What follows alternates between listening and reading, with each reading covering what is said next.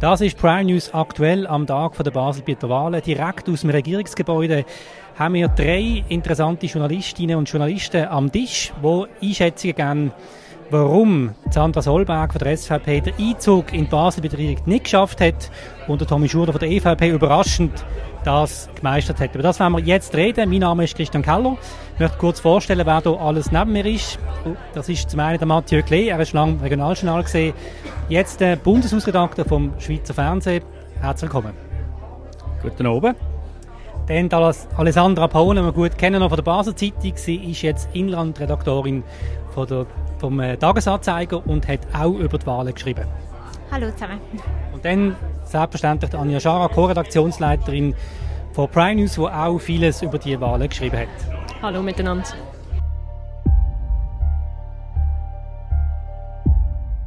Alessandra, erste Frage an dich. Warum hat Sandra Solberger heute nicht geschafft? Ähm, ich würde mal sagen, sie hat sich ähm, zu wenig engagiert in diesem Wahlkampf. Also sie hat ein bisschen mehr Inhalte bringen. Ähm, sie hat es eigentlich in der Hand gehabt. Sie ist national bekannt, sie ist Nationalrätin, man kennt sie sehr gut im Kanton. Sie ist Gemeinderätin, sie ist Landrätin. Ähm, sie hat es eigentlich in der Hand gehabt. Sie hat einfach ein bisschen mehr müsste, äh, von sich äh, aus auch äh, Themen bringen, auch Themen setzen. Sie ist so mit den Bürgerlichen mitgeschwommen, wenn man so will, hat keine ähm, oder kaum eigene Akzent gesetzt. Ich glaube, das ist ähm, der große Fehler gewesen, auch von ihr und von den Bürgerlichen allgemein und auch, dass sie nicht erkannt haben, ähm, dass mit dem Tommy Schur da ein Bürgerlicher kandidiert. Also er ist vor allem eine Konkurrenz für Sandra Solberg und nicht für die Linke, wie am Anfang eigentlich immer ähm, äh, wie man gemeint hat am Anfang. Bist du einverstanden, Mathieu, mit dieser Beurteilung? Ich würde einfach noch ein bisschen abstrakter sagen. Ich würde überhaupt nicht widersprechen, aber ich glaube, es ist auch, es ist schlicht die falsche Kandidatin gewesen. Das muss man ganz ehrlich sagen, weil wenn die zweitstärkste Partei im Baselbiet, wo die SVP ja ist, es nicht schafft, in einer Gesamterneuerungswahl eine Kandidatin reinzubringen gegen einen Kandidat von einer kleinsten Partei, die die EVP ist, oder, was zwei, drei, vier Prozent oder so macht, oder? dann hat sie definitiv aufs falsche Ross gesetzt. Ähm, warum? Das ist dann noch einmal eine andere Frage. Da hat alles andere etwas gesagt. Aber ich glaube, ganz nüchtern muss man das ganz ehrlicherweise so sagen. Es ist offenbar die falsche gewesen. Anja, du hast ja genau den Podcast gemacht mit der Sandra Solberger. Hast du den Eindruck gehabt bei diesem Interview, dass sie keine Argumente hat, dass sie die falsche Kandidatin ist?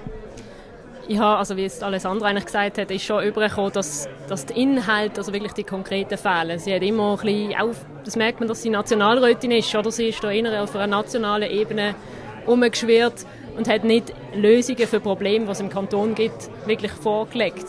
Das, das ist mir so ein bisschen aufgefallen und dass sie das auch überall ein bisschen gemacht hat, dass eher ein bisschen floskelhaft immer geblieben ist, immer ein bisschen im Ungefähren und nie wirklich so in, in, in die richtigen Probleme, in die Lösungen, das hat ihr gefehlt, habe ich das Gefühl.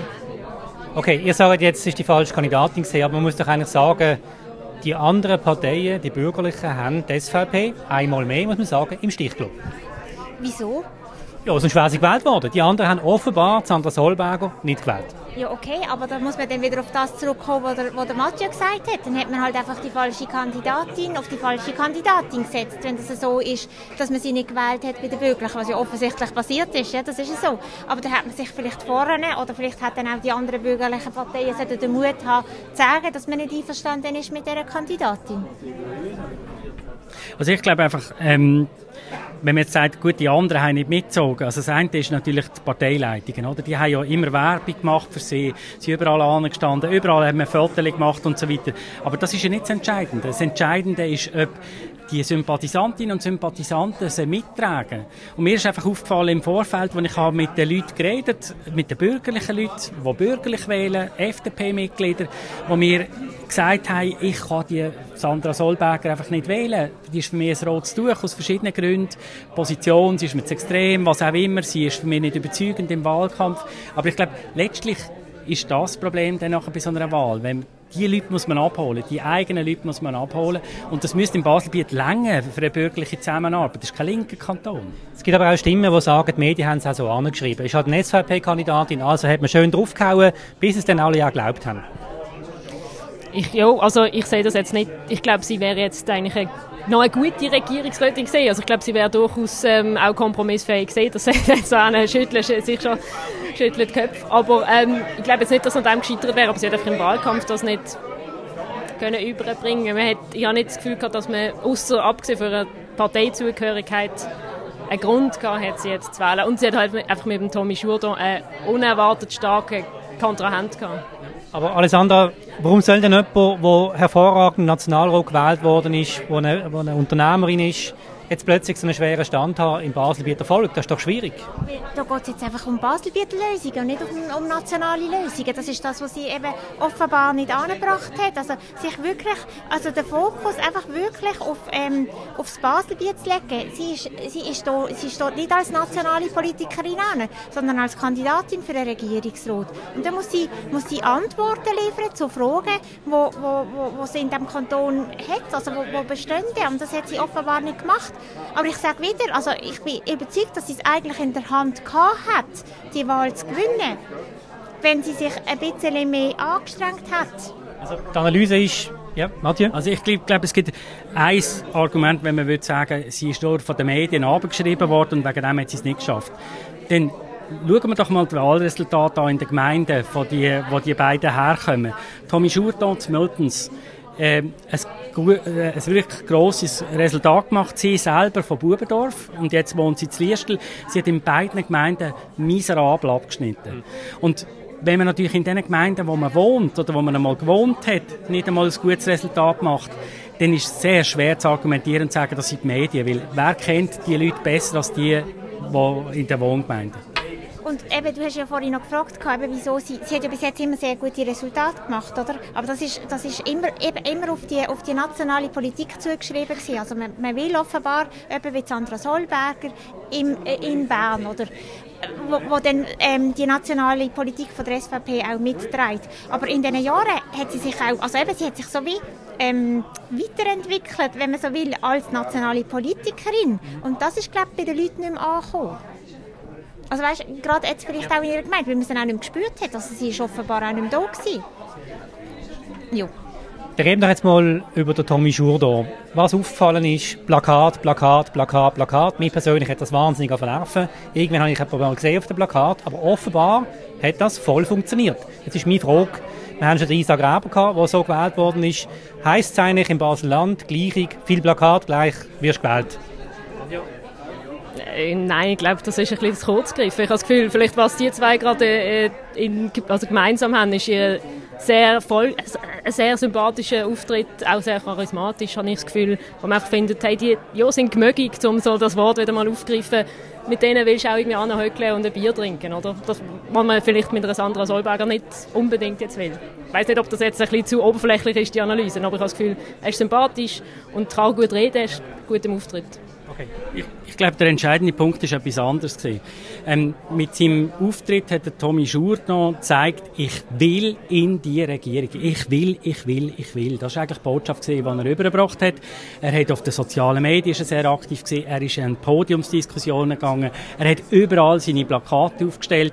Und ich glaube, das ist der Punkt. Und das ist das Gegenprogramm zu der Sandra Solberger, wo man das Gefühl hatte, jedes Mal, wenn sie eingeladen worden ist, hat sie irgendwie Schweißausbrüche gehabt, dass sie auf einem Podium muss auftreten und dort vielleicht könnte unangenehme Fragen ausgesetzt sein. Und das ist halt eine, äh, eine Botschaft, die bei der Stimmbevölkerung so ankommt, die will vielleicht gar nicht wirklich unbedingt. Und ich glaube, das ist sehr entscheidend, ob man das Gefühl hat, es will jemand den Job und die Person will gestalten. Das ist etwas ganz Wichtiges. Aber haben die die vielen Plakate nicht auch genervt, Alessandra? Ich meine, das ist doch irgendwie fast schon penetrant gewesen. Natürlich viele Plakate gewesen, aber mich hat es persönlich nicht so gestört. Mir hat es sehr, also wie, wie der Mathieu jetzt auch sagt, also es ist wirklich der Eindruck entstanden, hey, der will das. Das ist wie beim Easy auch so, bei Isa Gräber auch so gewesen. Der hat auch unbedingt Welle und der hat es ja auch zweimal probiert, oder? Und, und, und auch die Art und Weise, wie die Plakate hergekommen sind. Also man hat ihn als einzigen auch wirklich erkannt. Das, also mit, mit gross, auch mit Namen, oder? Bei, bei den anderen haben wir also zuerst mal so müssen suchen, wer das ist. Also er hat voll auf seine Person gesetzt. Und das zeigt auch einmal mehr, Regierungsratswahlen sind Persönlichkeitswahlen. Es ist einfach so. Und am Schluss geht es um die Leute. Gehen wir noch weiter. Jetzt ist er in der Regierung. Du hast es gesagt, Mathieu, er ist Vertreter von einer Kleinstpartei.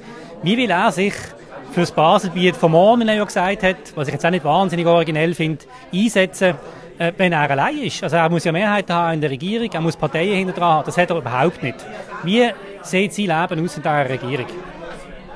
Ich glaube, entscheidend wird sein, wie sich jetzt die bürgerlichen Parteien auch jetzt äh, zu ihm stellen. Oder? Man kann jetzt entweder sagen, die SVP die muss natürlich Opposition machen, das ist klar, oder? das ist jetzt ihre Rolle, aber entscheidend wird sein bei der FDP. Ob die FDP sagt, wir machen dem Jourdan, dem Tommy Jourdan das Leben so schwer wie möglich, ähm, wir legen dem Stein weg, was nur geht und jedes Mal, wenn er mit einem Vorschlag kommt, dann sagen wir zuerst einmal Nein. Das wäre natürlich für das Baselbiet ganz eine schlechte Voraussetzung, weil dann eigentlich das Parteipolitische wird über dem Gesamtwohl stehen. Ich hoffe natürlich persönlich darauf, dass man das nicht macht, dass man nicht sagt, wir jetzt einfach nur parteipolitisch entscheiden, sondern dass man sagt, jetzt ist die Wahl entschieden, wir sie verloren, jetzt schauen wir, jetzt wir uns abputzen, so wie beim Schwingen, oder? Sagen mal abklopfen und jetzt wird wieder, ähm, jetzt machen wir wieder Politik. Und wir machen konstruktive Politik und das bedeutet auch, ähm, dass wir in der Regierung jetzt mithelfen, Lösungen zu finden für die Probleme, die wir haben. Anja, wie siehst du das? Ja, ich glaube eben nur schon, dass die SVP jetzt wird Oppositionspolitik müssen machen oder machen das wird sicher schwierig ja, für die Regierung. Also das haben wir ja schon gehabt, oder? Äh, vor nicht so allzu langer Zeit. Und dann hat man halt ein bisschen Stillstand. Also ich glaube jetzt nicht, dass es sehr gut ist für den Kanton, dass es jetzt rausgekommen ist. Also wir haben die SP nicht mehr in der Regierung gehabt, die SVP nicht mehr Krawall. Ja, es ist schon so. Also sicher wird jetzt die, die SVP Opposition machen, aber ich glaube, der Unterschied zu dort, wo die SVP im 2011, glaube ähm, aus der Regierung geflogen ist, ist, dass mit dem Isaac Reber, also ein Grüner reingekommen ist, also eher, eher links, hat man gemeint, damals noch, hat sich dann anders äh, ähm, entwickelt. Und mit dem Tommy Schurter jetzt aber jemand gewählt worden ist, der durchaus bürgerlich ist. Also er macht nicht eine gross andere äh, ähm, Finanzpolitik oder Wirtschaftspolitik. Von dem her habe ich nicht das Gefühl, dass es zu grossen Problemen kommen wird. Und ich glaube auch nicht, also wenn man sich jetzt so ein bisschen umgelost hat bei gewissen Bürgerlichen, Jugendlichen, dass die so unglücklich sind über die Wahl von Tommy Jourdan. Also, also, ja. Das ist ein guter Punkt zum Schluss. Ich würde gerne noch ein konspirativ werden, jetzt am Schluss. Das ist äh, an der Stammtisch äh, hier in Liestl auch schon besprochen worden. Matthias, wie siehst du das? Hat es innerhalb der SVP Kräfte gegeben, die noch so gerne dafür gesorgt haben, dass Sandra Solberger nicht gewählt wird, weil sie selber einmal möchte in die Regierung kommen? Also gut, das ist ja immer das Thema bei den Bundesratswahlen, dass quasi das Wahlgremium selber ja die, die, die gleichen Leute sind, die nachher gewisse wählen und eher vielleicht schwächere Personen wählen, wie sie dann selber die Chance behalten. Ich glaube, das ist bei einer Volkswahl wie jetzt deren hier nicht so entscheidend. Also, dass, dass quasi jetzt innerhalb von der SVP der Widerstand gekommen wäre. Ich glaube, äh, etwas anderes ist viel entscheidender jetzt, nämlich wie reagiert das bürgerliche Lager jetzt auf die. Wahl? Weil jetzt haben wir die Situation, dass die Ständeratswahl, die eigentlich für die FDP schon so gut wie sicher ist, dass sie zum Handkuss kommen, die ist von mir aus gesehen völlig offen. Ähm, die SVP ist jetzt unter Druck. Sie muss jetzt Leute bringen. Sie muss Leute können bringen, die sich profilieren können. Weil, das ist mich ganz klar, die SVP gehört in eine Basel-Bieter Regierung. Sie ist die zweitstärkste Partei.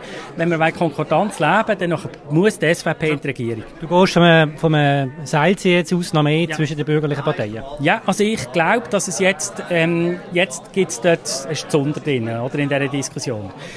Wie, also wie man das dann am Schluss löst, das ist, äh, weiß ich nicht. Vielleicht äh, löst man es im Minne, keine Ahnung. Aber im ersten Moment ist das sicher zu Unterding, ganz sicher. Gut, für uns gibt es viele Schlagzeilen. Ja, auf jeden Fall. Ich glaube, für uns Journalisten, für Journalistinnen und Journalisten ist, ist die Ausgangslage extrem spannend. Also jetzt unabhängig äh, vom, vom Ausgang von der Wahl, also wenn man, wenn man sich jetzt hier parteipolitisch will stellen, aber ich denke, es ist wirklich spannend, was jetzt äh, das Basel bietet und auf uns zukommt. Gut, dann zum Schluss, Anja, du hast giert, du hast gesagt, Sandra Solberger wird Fünfte, ich habe gesagt, sie wird Dritte, wir haben uns alle giert. Ich räume ein, ich räume Niederlage ein. Die zwei anderen von der SAG und vom Tagesanzeiger haben recht gehabt. Ich tue ganz offiziell das hier einräumen, aber das ist eigentlich nicht die Frage oder die Bemerkung. Die Frage ist, wenn du diesen Wahlkampf jetzt so abschließend anschaust, was bleibt? Ja, dass es immer doch noch anders kommen. Also ich glaube, vor ein paar Monaten äh, hat, hat noch niemand irgendwie mit dem Schultag gerechnet. Und als er dann kam, ist, hat, ist wirklich die Wildcard gesehen, die jetzt das ganz nochmal auf den Kopf gedreht hat. Von dem her vielleicht nie vom wahrscheinlichsten immer ausgehen, wie ich das jetzt auch gemacht habe. Ich habe gedacht, sie wird, wird doch noch gewählt. Aber ja, dass es immer spannend bleibt in der Politik, das ist so mein Fazit von dem Wahlkampf. Ich glaube, mit dem werden hier alle am Tisch einverstanden sein. Mathieu, Alessandra, Anja, vielen Dank für das Gespräch und weiterhin einen interessanten Sonntag. Das war es vom Prime News aktuell direkt aus dem Regierungsgebäude in Biestel. Vielen Dank für Ihr Interesse. Wenn ihr den Podcast noch nicht abonniert habt, dann könnt ihr das machen auf Podigy oder sonst irgendwo gratis abonnieren. Dann kriegt ihr immer die neuesten Folgen mit. Vielen Dank und einen schönen Sonntag.